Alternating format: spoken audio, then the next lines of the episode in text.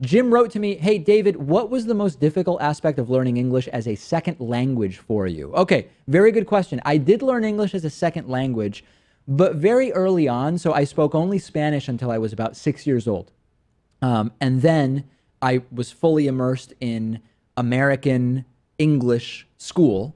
And within three or four months, I had caught up to the English level that everybody in my class had, but yet there were still some things that remained as the difficult things. So I'll, I'll tell you what was difficult for me. It might be different if you're learning English as an adult. Number one, the inconsistent pronunci- pronunciation of like O U G H, Yes. whereas through and tough end in the same way, but are pronounced completely differently. And, if you, take basically those letters individually, none of those make those noises. you, you basically just have to know the words. And that's similar to Hebrew, which I've, I've learned a little bit. I, I'm not nearly as proficient as uh, I am in Spanish or English, um, where you just have to recognize words, especially because Hebrew is written without vowels. So from the context, you have to recognize, oh, this word that might be made up of just four consonants, it means one of two, three, or four different things based on the context and the words around it. So that was really difficult with English. There were some names that were difficult for me. Like I, I assumed that the name Penelope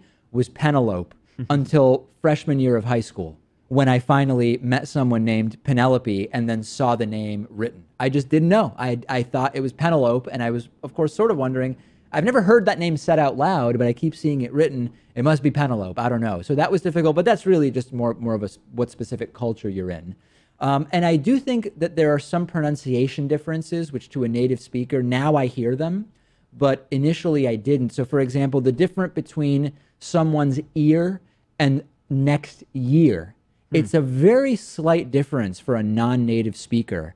And like for my parents, that's still something that they don't really pronounce differently. It's just kind of a blend, whether they're saying someone's ear canal or New Year's Day. They pronounce it the exact same way. Those types of nuances were kind of difficult. What about just the size of English vocabulary? Because of course English is a Germanic language, but Yep. it takes a lot from the Romance languages. and of course it's affected by the Norman conquest of 1066 as well. Naturally. So you know, just like in Spanish, for example, the word for problem is Mm-hmm. what, Problema.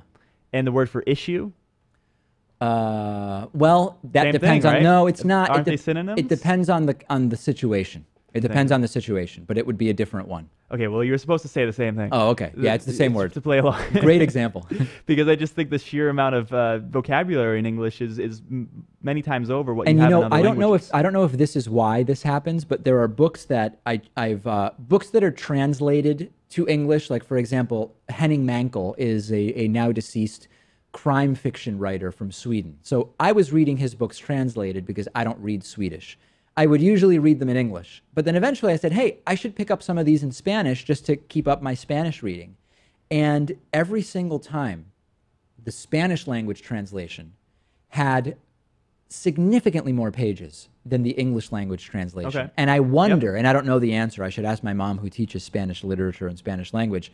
I wonder if the reason for the much longer translation into Spanish is that because English has a larger vocabulary, there are many words and phrases that can be translated more concisely because there might be one word in English to describe that idea. Yes. Whereas maybe in Spanish you need a few words. I don't know. I'm thinking out loud. I think that's what it is, and also, I mean, you, you can't directly translate things. I mean, it, it, you you put something into Google Translate and Oh, have yeah, it, yeah. it come out in Spanish. It's going to be a lot longer, Of course. but also it's going to be incomprehensible to uh, someone who speaks that language. Maybe so. Maybe so. Yeah.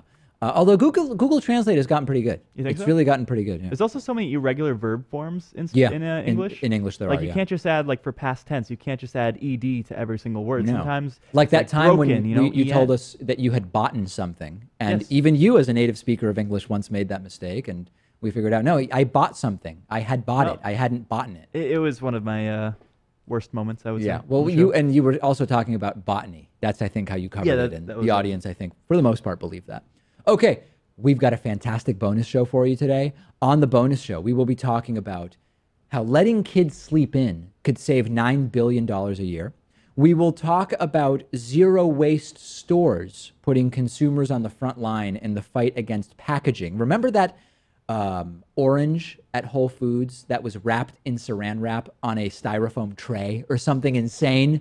Anyway, We'll rehash that on the bonus show. And also, this is a weird story. Parents reportedly traveled from India to help their son beat his wife. A very, very strange and disturbing story. All of those stories and more on the bonus show, davidpakman.com slash membership. Get signed up and get instant access.